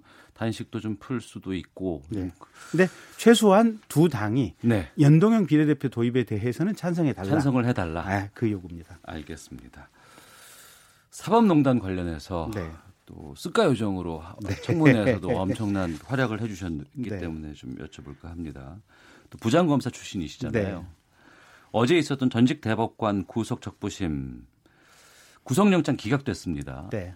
어떻게 접하셨어요? 어떻게 들으셨어요? 법원이 심해도 좀 심해요. 심하다. 예. 계속 보셨던 게 이제 이 대법원에서 김명수 대법원장 취임 이후에 자체 특별조사단을 꾸려서 일단 자체 조사를 시작했던 거 아니겠습니까? 네. 그러면서 문제가 많다고 하니까 검찰에서 이제 고 따라가면서 이제 수사를 시작했던 건데 어, 핵심 관련자들에게 이 사용하던 컴퓨터에 하드디스크 제출하라 그랬더니 디가우징하고 제출 안 했지 않습니까 보면 예. 그리고 검찰에서 이런저런 압수수색 영장을 청구하면 법원에서 90%를 기각을 했거든요. 예, 예. 거꾸로 일반 사건 같은 경우는 압수수색 영장에 대해서 청구를 하면 90%가 발부되고 10%가 기각인데 네. 이 사법농단 사건에 대해서는 10% 발부, 90% 기각인 이런 상황이었고. 예. 근데 그나마 지난번에 이제 임종헌 법원 행정처 차장에 대해서는 법원이 봐도 이건 도저히 해도 너무한다 싶으니까요. 네. 그러니까 법원 행정처에서 심지어는 그 박근혜 대통령이 가령 검찰 수사를 받게 될 경우에 어떤 항목으로 수사를 받고 거기에 대해서 대비할 논리는 무엇인지 네. 사실은 청와대 법무비서관이 해야 되거나 박근혜 대통령 개인 변호사가 해야 될 일을 법원 행정처에 있는 고위직 판사들이 그 변론 보고서를 쓰고 있었으니까요. 예, 예. 이제 그런 상황이 밝혀지니까 임정원 차장에 대해서는 도저히 어쩔 수 없으니까 법원이 영장을 발부했는데 음. 어제 이제 전직 대법관 두 명에 대해서는 다시 방탄 법원으로 돌아온 것 같아요. 네. 그래가지고 끝까지 막자, 철저하게 음. 막자 이런 자세로 어제 영장을 기각 한 것으로 보입니다. 예. 영장과 관련해서 인용이 될 것이냐, 기각이 될 것이냐에 대해서 여러 가지 논의도 있었고 예측도 많이 있었지만 네. 이번에 영장 전담 판사를 늘렸잖아요. 네. 두 분을 늘렸기 때문에 네.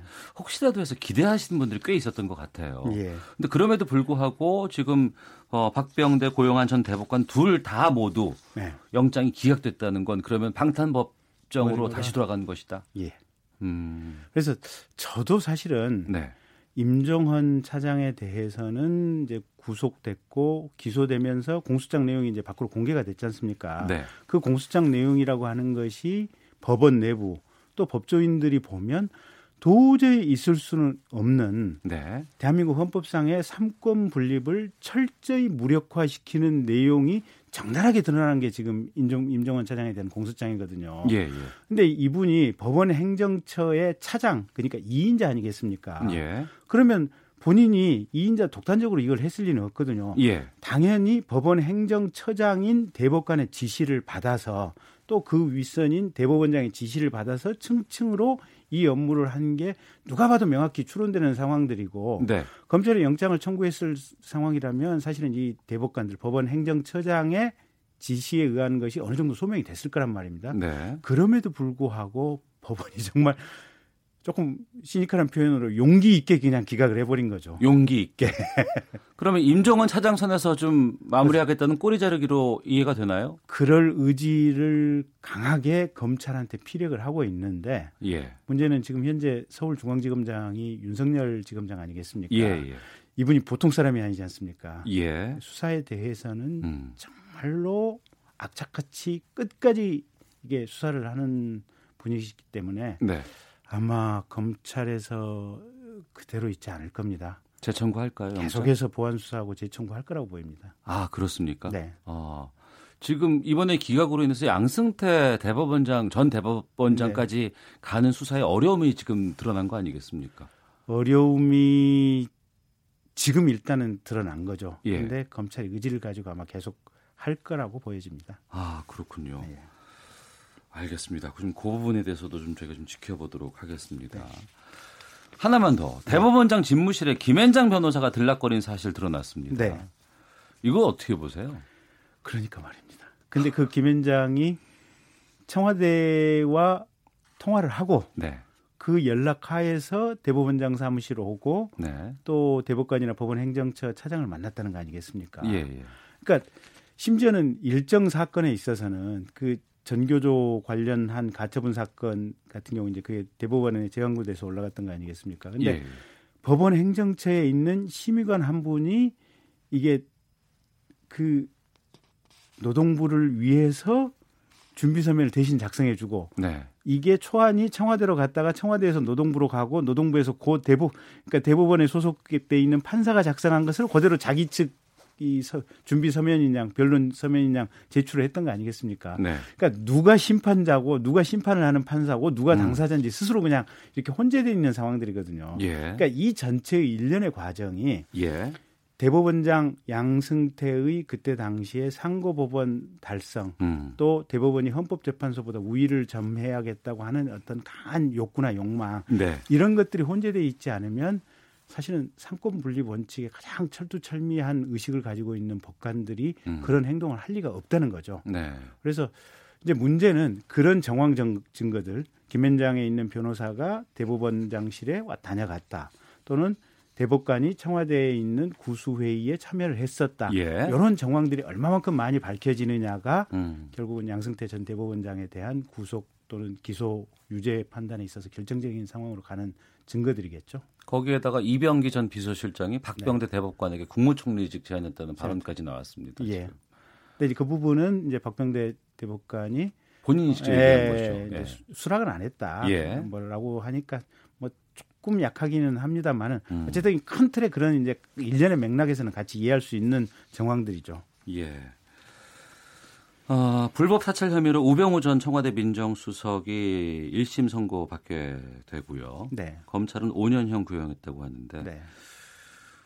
우병우 수석이 알았을까 어쨌을까 뭐 이 부분 참 많이 핵심이셨던 네. 분이시죠. 네. 어떻게 보셨어요? 어, 지금의 상황에 대해서. 이제 결국은 이렇게 될 수밖에 없는 거죠. 음. 그러니까 이제 우병우 수석도 이제 경북 봉화가 고향 아니겠습니까? 네. 근데 시골에서 정말로 자기 머리 하나 믿고 이제 올라왔었는데 노무현 대- 전 대통령 서거의 계기가 됐던 그 수사에 참여한 이후에 이제 본인이 검사장 승진해서 밀려나고 나서 절치부심하면서 이제 결국은 이제 청와대 박근혜 대통령 이렇게 손 내미는 걸 받게 되니까 음. 사실 법을 했던 사람들은 합법과 불법의 상황에 대해서 명확하게 잘 알고 있는 거거든요. 예. 그런데도 불구하고 어쨌든 자신의 출세를 위해서 자신의 또 영달을 위해서 그만큼 무리해서 법 집행을 했던 거죠. 네. 야당 쪽에서 지금 불거지고 있는 박근혜 대통령 사면 네. 주장에 대해서는 어떻게 말씀을 하실까요? 지금 재판이 확정도 안 됐지 않습니까? 예. 상당수의 재판이 지금 항소심이나 대법원이나 지금 계류 중에 있는데 음. 이게 끝나고 나서 그 논의가 시작돼야 되는 거고 지금 논의할 시점도 아니고 예. 두 번째 재판이 확정됐다고 하더라도 네. 가장 중요한 것은 현재 우리 정치권이 결정할 문제가 아니고 예. 대부분의 국민의 보편적인 민심이 무엇이냐 네. 그 민심에 따라서 결정할 문제지 음. 그거를 정치권에서 특히 야당 쪽에서 특히 이 박근혜 대통령의 국정농단과 관련해서 상당 정도의 책임이 있는 야당 쪽에서 벌써부터 사면 얘기를 꺼- 꺼낸다라고 하는 것은 네. 여러 가지로 부- 부적절한 어떤 이슈 제기인 거죠. 예. 우병우 수석 공적 아, 공격수 입장에서 보셨을 때요. 네. 최근에 야당이 지금 조국 민정수석에 대해서 공격을 세게 네. 하고 있습니다. 네. 이런 지적에 대해서는 어떻게 공감을 하십니까? 그러니까 이제 이런 거죠. 우병우 수석은 적극적으로 불법의 본인 주도하에 불법적인 어떤 공직 이행, 공무 수행을 주도를 한 거죠. 네. 그래서 본인이 불법의 주체인 거죠. 네. 근데 조국 민정수석은 음. 어, 정확하게 표현하면 좀 무능한 거죠. 네. 그러니까 본인이 민정수석실에 있는 특별감찰반원들을 보- 결국은 책임 선, 그 사람들 선발에 대한 책임들, 네. 그 사람들의 직무 기관에 대해서는 민정수석인 본인의 책임 아니겠습니까? 네. 근데 능력이 없거나 부도덕한 사람들을 뽑아 올린 책임. 음. 두 번째 그 사람들이 자기 사적 이득을 위해서 수사 경과를 알아보고 다니고 골프 접대나 받고 다니고 이렇게 기강이 회의되도록 하는 것을 방치하고 그걸 몰랐다고 하는 이 무능력한 책임 네. 이런 부분에 대한 것이 조국 수석의 책임이지 음. 우병우 수석처럼 본인이 직접적으로 불법에 가담한 건 아니기 때문에 책임의 질이 책임의 다르다? 질이 다른 거죠. 아, 근데 이제 다만 예. 이제 조국 수석도 사실은 이 민정수석이라고 하는 지위 자체가 워낙 엄중하고 중요한 지위니까 예.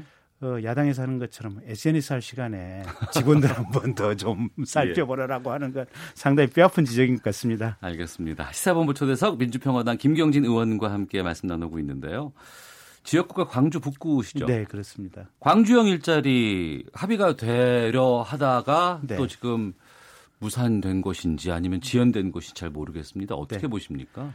어, 지금 저희도 상황을 면밀히 여러 가지 방향에서 지켜보고 있는데요. 예. 사실상 어렵지 않나라고 저는 비관적으로 보고 있습니다. 비관적으로. 예. 예. 이영석 광주시장은 계속해서 이것을 불을 살리겠다고 얘기를 하는 것 같은데요. 그러니까 끝까지 희망의 불씨를 놓지 않고 최선을 다해서 이걸 이루어내겠다고 하는 게 이제 이용섭 시장님의 의지신 것 같고 네. 저희는 그 의지 존중하고 뒤에서 이제 이렇게 많이 지원해 드리고 있는 이런 상황들인데 부정적으로 보는 특별한 이유는 어, 무엇입니까? 어려운 게 이제 첫째는 현대자동차 내부 쪽에서 흘러나오는 얘기가 이제 공식적으로 얘기는 안 합니다만은 예. 광주령 일자리의 전제가 무엇이냐면은 거기 경차 생산 라인을 만들겠다는 겁니다. 네네. 근데 이 경차가 한국에서 일단 첫째 수익성이 좋지가 않고 네. 어, 그러니까 지속적으로 팔려야 그래도 생산이 네. 될거 아니에요. 근데 또 팔로도 수익성도 안 좋을 뿐만 아니라 생산했다고 하더라도 요새 수요 자체가 거의 없기 때문에 네. 이 팔로 자체가 어렵다. 음. 그러면 해외로 수출하면 되지 않느냐 하는데 네. 요새 경차 수출 공장은 대부분 인도면 인도, 중국은 중국, 체코면 체코 음. 현지의 공장 라인을 아예 가져와서 현지 생산 물류 비용을 아끼기 위해서 현지 생산 현지 소비를 합니다. 네. 그래서 이게 물, 이 화물 물류를 통해서 가는 것은 음. 더 채산성을 악화시키기 때문에 결국은 국내 소비해야 되는데 네. 국내 수요가 없다라고 하는 것이 이제 현대자동차 내부에서 지금 흘러나오는 이런 얘기들인 거고요. 예. 두 번째는 이제 현대자동차 노조 쪽에서 보면 음. 이게 대부분 주력 공장들이 울산 쪽에 많이 있지 않습니까? 네. 근데 이게 한번 종업원들의 임금이 내려가면 음. 자신들에게도 간접적으로 영향이라든지 노조 활동의 협상력에 어떤 이 힘의 영향을 미칠 수밖에 없다. 네. 그래서 자신들은 어떤 상황이든지 끝까지 반대를 하겠다라는 입장이어서 어. 사실은 이게 자동차 산업계 내부에서는 노조가 너무 세다 보니까 음. 이게 이 현대자동차 노조의 주장이 옳고 그르냐 이 문제를 떠나서 네. 현대자동차 입장에서는 노조 눈치를 안 볼 수 없는 입장입니다. 음. 그래서 또 한 가지 그게 이제 난제인 것 같고요. 네. 세 번째는 사실은 이게 음, 한 5천억짜리 공장을 만들겠다고 하는 건데 시간이 이제 서서히 네. 마무리를 좀 줘야 될 시간이 예. 있어요. 예. 시에서 일부 출자, 현대자동차에서 일부 출자, 그다음에 나머지가 이제 한 50%를 기타에서 돈을 끌어와야 그렇습니다. 되는데 예, 예. 이 기타 출자자들이 사실은 불명확합니다. 음. 그래서 저희들이 여러 군데로 듣기로는 이게 참 쉽지 않은 어려운 일인데 네. 그럼에도 불구하고 이영섭 시장께서 굉장히 고생하고 계시다. 음. 저희들이 이제 뒤에서 많이 도와드리려고 하고 있는데 어쨌든 참 고생 많이 하십니다. 예. 네. 마지막으로 질문 드리겠습니다. 단답형으로 말씀해 주시면 좋을 것 같은데요. 네. 민주평화당에서 마음 떠나셨습니까? 음, 아니요. 민주평화당도 네. 어, 대한민국의 균형 있는 발전을 위해서 또 제3자적인 어떤 화합과 협력을 위해서 어, 많은 노력을 하고 있는 정당이고요. 네. 이제 다만 제가 요새 조금 성찰과 자성의 시간이 좀 많이 필요한 것 같아서 음. 조금 조용히 있는 상황입니다. 그 행간을 읽도록 하겠습니다. 민주평화당의 김경진 의원과 함께 시사본부 초대석 마치도록 하겠습니다. 오늘 말씀 고맙습니다. 고맙습니다.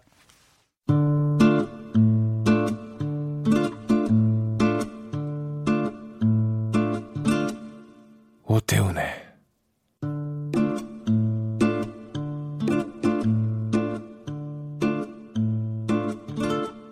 시사본부 한 주간의 스포츠 소식 정리하는 관전 포인트 스포츠 평론가 최동호 씨와 함께합니다. 나와 계시죠? 예, 안녕하세요. 예, 손흥민 선수 어제 유럽 통산 100골 기록했어요. 어, 예, 그렇습니다. 이게 어제 잉글랜드 프리미어리그 사우스햄프턴 전에서 이 후반 10분에 골을 터뜨렸거든요. 네. 유럽리그 통산 100골 채웠습니다. 2010년 첫 골 이후에 9시즌 만에 이제 100골을 기록한 거거든요. 어. 네, 대단한 게 예. 손흥민 선수가 그동안 이 독일 분데스리가하고 잉글랜드 프리미어리그에서만 뛰었잖아요. 예, 예. 이두 리그가 유럽에서도 가장 수준 높은 리그입니다. 어렵다는 뜻이겠죠. 자, 그런데도 100골을 기록했고요. 이제 26살이기 때문에 네. 어, 손흥민 선수의 통산 골 기록이 몇 골까지 이어질지 기대가 되는 거죠. 예. 어, 유럽 리그 하면은 차범근 전 감독 떠오르는데요. 예. 나이로 보면 손흥민 선수가 차범근 전 감독의 기록 넘어설 수도 있습니까? 어, 그렇게 예상이 되죠. 이 유럽 리그 하면 차범근이 먼저 떠오른다. 이거 좀 나이가 드셨다는 얘기거든요. 저도 좀 그렇고요. 예, 예. 또 이 차범근 전 감독이 1979년에 독일에 진출했거든요. 예, 예. 10년 동안 총 121골 기록했습니다. 네. 자, 그런데 이 손흥민 선수가 9시즌 만에 100골이니까 아, 시즌당 평균 10골 정도라고 계산만 해도 네. 앞으로 두 시즌만 더 뛰면 차범근 전 감독의 기록을 넘어선다는 얘기죠. 네. 어, 그리고 여기서 이제 중요한 게 있는데, 자, 우리가 한 가지 좀 눈여겨봐야 될 게, 이 손흥민 선수가 어, 무리한 일정에 혹사당하다가 11월 대표팀 평가전에서 제외가 되면서 휴식을 취했죠. 그렇습니다. 자, 그리고 휴식 취한 다음에 지금 펄펄 날고 있는 겁니다. 아, 손흥민 선수 앞으로 기록 경신 위해서 손흥민 선수 개인도 자기 관리를 철저하게 해야 되지만 예, 한국 축구 입장에서도 이 손흥민 선수를 좀 잘 관리하는 게 중요하다. 이런 말씀 좀 드리고 싶습니다. 네. 또 축구 하면은 지금 난리가 난 곳이 있습니다. 베트남인데요. 박항서 감독 이끄는 베트남이 결승까지 갔어요. 스스키컵. 어, 예, 그렇습니다. 이 박항서 감독 열풍이 어디까지 이어질지 궁금합니다. 정말. 이 어제 이 베트남이 스즈키컵 동남아시아 선수권 대회 4강 2차전에서 이 필리핀을 2대 1로 이기고 결승에 진출했습니다. 이 박항서 열풍을 보여주듯이 어제 홈 경기였는데 4만여 명의 관중이 몰려왔다라고 하고요. 예. 이 베트남이 후반에만 두 골을 몰아넣으면서 어제 경기도 또 극적인 경기가 돼버린 겁니다. 이 결승전 상대가 이 말레이시아인데 예, 베트남이 조별리그에서 이미 말레이시아를 2대 0으로 이긴 적이 있거든요. 네. 어, 결승전도 홈앤드 어웨이로 열리고요. 1차전은 11일 오후 9시 45분에 말레이시아 홈 경기로 열립니다. 네.